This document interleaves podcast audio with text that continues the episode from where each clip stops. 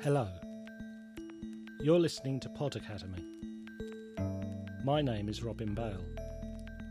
I'm a PhD candidate in fine art at Middlesex University, and this programme is called Return to the Bike Cemetery.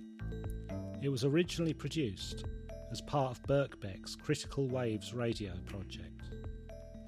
It's a psychogeographical evocation, and to some extent an elegy, for a place in East London.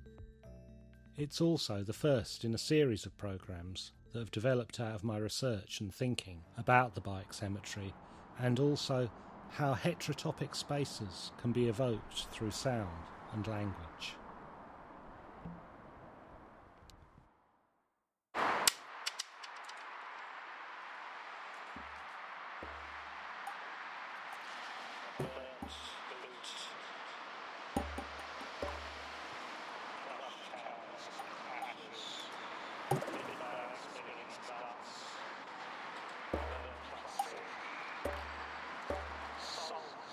Over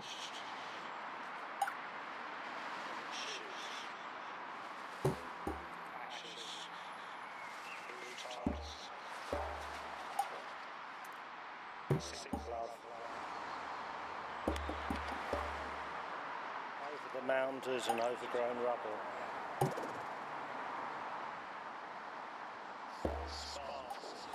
New blue off licence bags. The leaves, the green and the brown. And the traffic on the road beyond traffic flickers between the trees.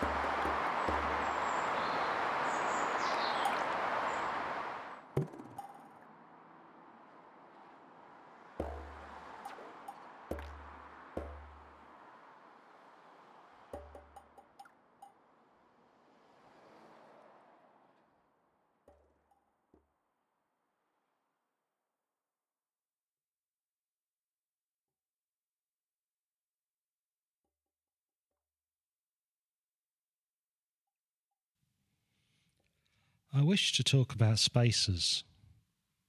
It could be that as soon as the first building was built and the city was founded, that there came into being a margin or corner, the angle of two walls, the space just down there, just past where the bins are, only existing in relation to that building, only coming into existence with it. This site was where things were left, forgotten, hidden, with the understanding that they were left or forgotten there, and should be left alone, although not far away, almost in plain sight. Children, strangers, and fugitives would go there, and it would nearly be within sight and earshot of that first structure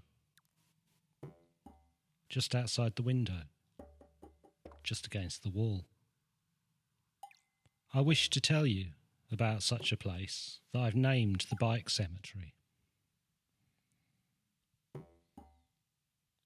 The Bike Cemetery is a mere crumb of land, a piece of what I suppose could be called urban waste ground, an increasingly rare commodity in the city now especially one less than a mile from the site of the 2012 Olympics. That place of victorious national becoming. It's demarcated, you might say cut adrift, by a busy main road and a slip road and overpass for the M11. A spindly shit coppice with ghosts of plastic bags rustling in its branches. The sort of place you might find yourself first light on a Monday morning, in the piss thin drizzle, wondering how you got there, and knowing that you were meant to be somewhere else, and thinking, not again. As far as I know, it lacks a name, so I've called it the Bike Cemetery. When I first came across it, early this century, it was full of the stripped carcasses of bicycles, that I assume were nicked somewhere nearby and cannibalised on the site.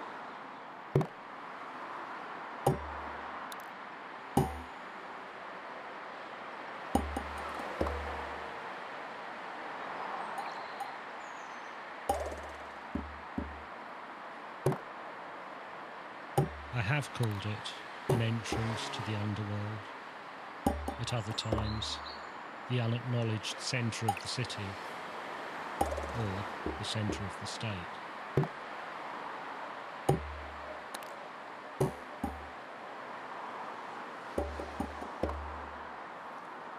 The bike cemetery also attracted a writer and bricoleur. The wall of the overpass was liberally graffitied. The texts, constructed from single words or short phrases, heavy on repetition and play, were not the usual.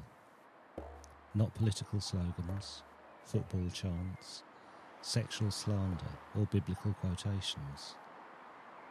There were portmanteau words, a stuttering repetition of syllables, an obsessive chant running through its centre.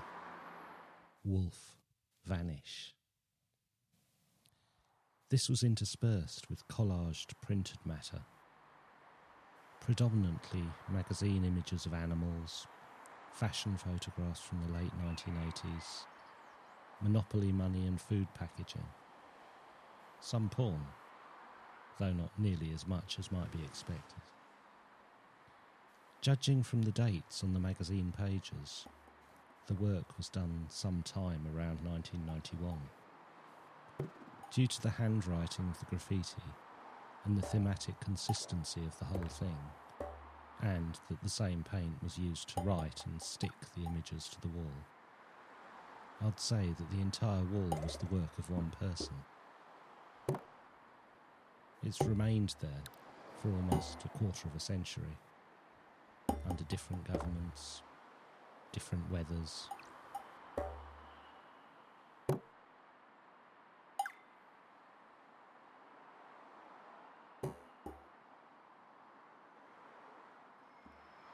After having been a fairly regular visitor to the site, I've not returned there for around two years until yesterday, though it's been in my mind constantly.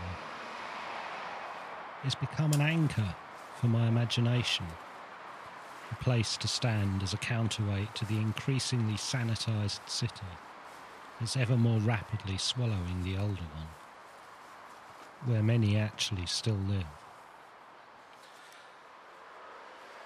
Paths that are almost not quite paths of the sort that small children and animals use.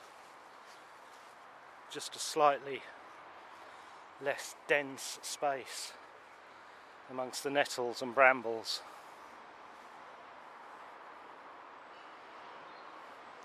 I can't yet see the wall, but I'm heading towards it. And this is what I found my Discovery soundtracked by a serendipitous siren. And the wall and the bricolage has almost entirely gone. Underneath, some quite Hackney Wick style professional looking graffiti that says costume in a sort of cursive Edwardian script. Just underneath the sea of costume. The avatars of the coming wolf. city and citizen on its own stare from the hoardings that surround the proliferating building for the sites. They take the part of Walter Benjamin's Angel of History, who exists outside of time, driven onwards by a storm in Eden, and from that perspective, seeing history as a tidal wave of destruction. The figures on the hoardings represent a future as if it's simply inevitable. Already visualised, photographed, laminated, and mounted in public view. They are the heralds of the destruction that they look back upon, as if it's already happened.